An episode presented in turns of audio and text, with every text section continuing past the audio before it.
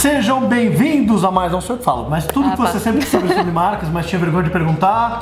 É, eu sou o Guilherme Sebastiani. Eu sou a Karina Campanha. E como a gente gravou os seis primeiros vídeos da temporada muito mais rápidos, a gente falou, não, dá aí meia hora antes da reunião do próximo cliente, então a gente vai pegar mais algumas direto do computador. Não é apoio da Dell. Aliás, Dell, se quiser patrocinar a gente. Fica à vontade, vídeo falei estamos do aqui. ponto frio, ó. O meu computador tá quebrando, tá? Então, assim, eu preciso de um novo, você pode patrocinar a gente. E aí eu coloco sempre aqui assim pra você, olha que legal.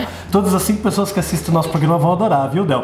Beijo, me liga, tá? Então vamos lá. Bom, vamos lá. Hoje a gente vai fazer a pergunta da Natália do Rio de Janeiro.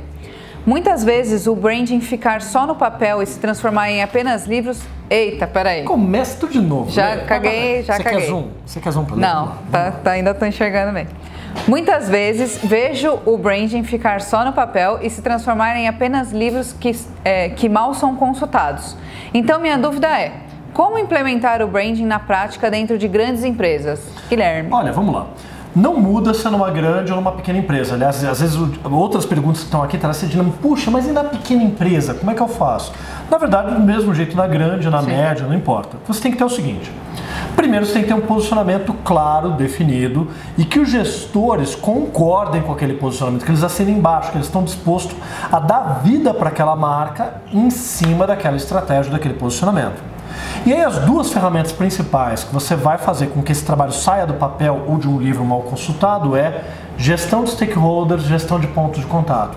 Entender quem são as várias audiências da sua marca, os vários públicos e começar a entender como é que você vai estabelecer não só uma comunicação, mas um relacionamento com eles. Um diálogo, troca, entendendo quais são as expectativas em relação à marca e o que a marca pode oferecer. E não é só o teu público-alvo ou o consumidor final. São os stakeholders internos, funcionários, colaboradores, parceiros, fornecedores, públicos externos, que podem envolver mídia, governo, sindicato, entidades de classe, etc.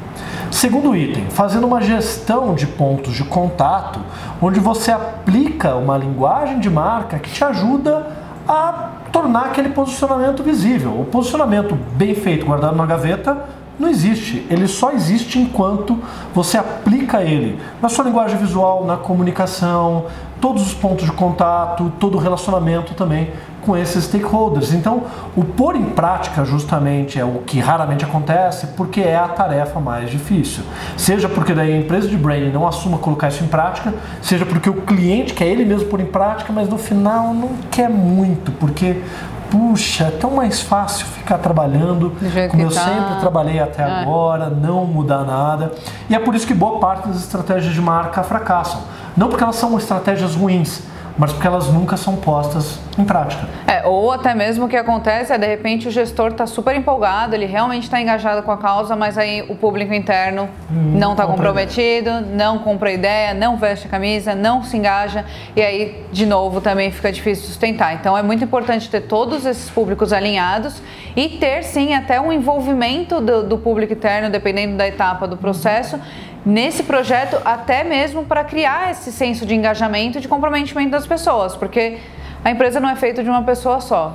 E geralmente a mais- cultura da marca está nos colaboradores, então eles têm que fazer Exatamente. parte desse processo de definição do posicionamento. Que é, é, que é um- uma das etapas mais importantes de coleta que vai guiar o resto do trabalho de posicionamento. Até porque o, o que tá. É muito fácil você ouvir ali o dono da empresa falando, o líder, porque, querendo ou não, os anseios dele, os desejos dele vão estar explicitados quando ele for falar. Agora, você falar com o pessoal que está ali no dia a dia, da cultura da empresa mesmo, mesmo que ele não queira falar, ele vai acabar deixando escapar alguma coisa. E aí cabe à empresa de branding interpretar essas entrelinhas para identificar o que está incorporado nessa cultura, tanto de bom quanto de ruim, porque é, é essencial para conseguir um posicionamento ali consistente.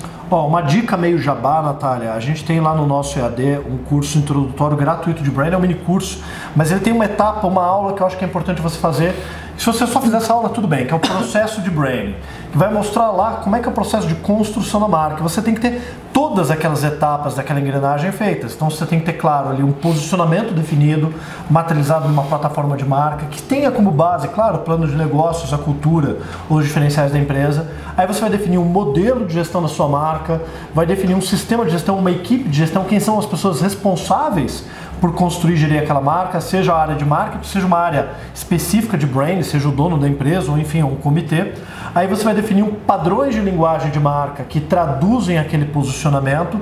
Você vai fazer uma gestão dos pontos de contato para levar essa linguagem de marca para os stakeholders e a gestão dos stakeholders. Embora tenha esse processo linear, você vai atuar em todas as áreas ao mesmo tempo. Então dá uma olhada lá no curso online gratuito que ele, ele traz um pouco esse roadmap de como implantar e serve para uma grande empresa, serve para uma pequena. Obviamente na grande você tem algumas outras questões que são políticas internas, mas eu acho que não vale a pena entrar no mérito aqui agora. Tudo bem?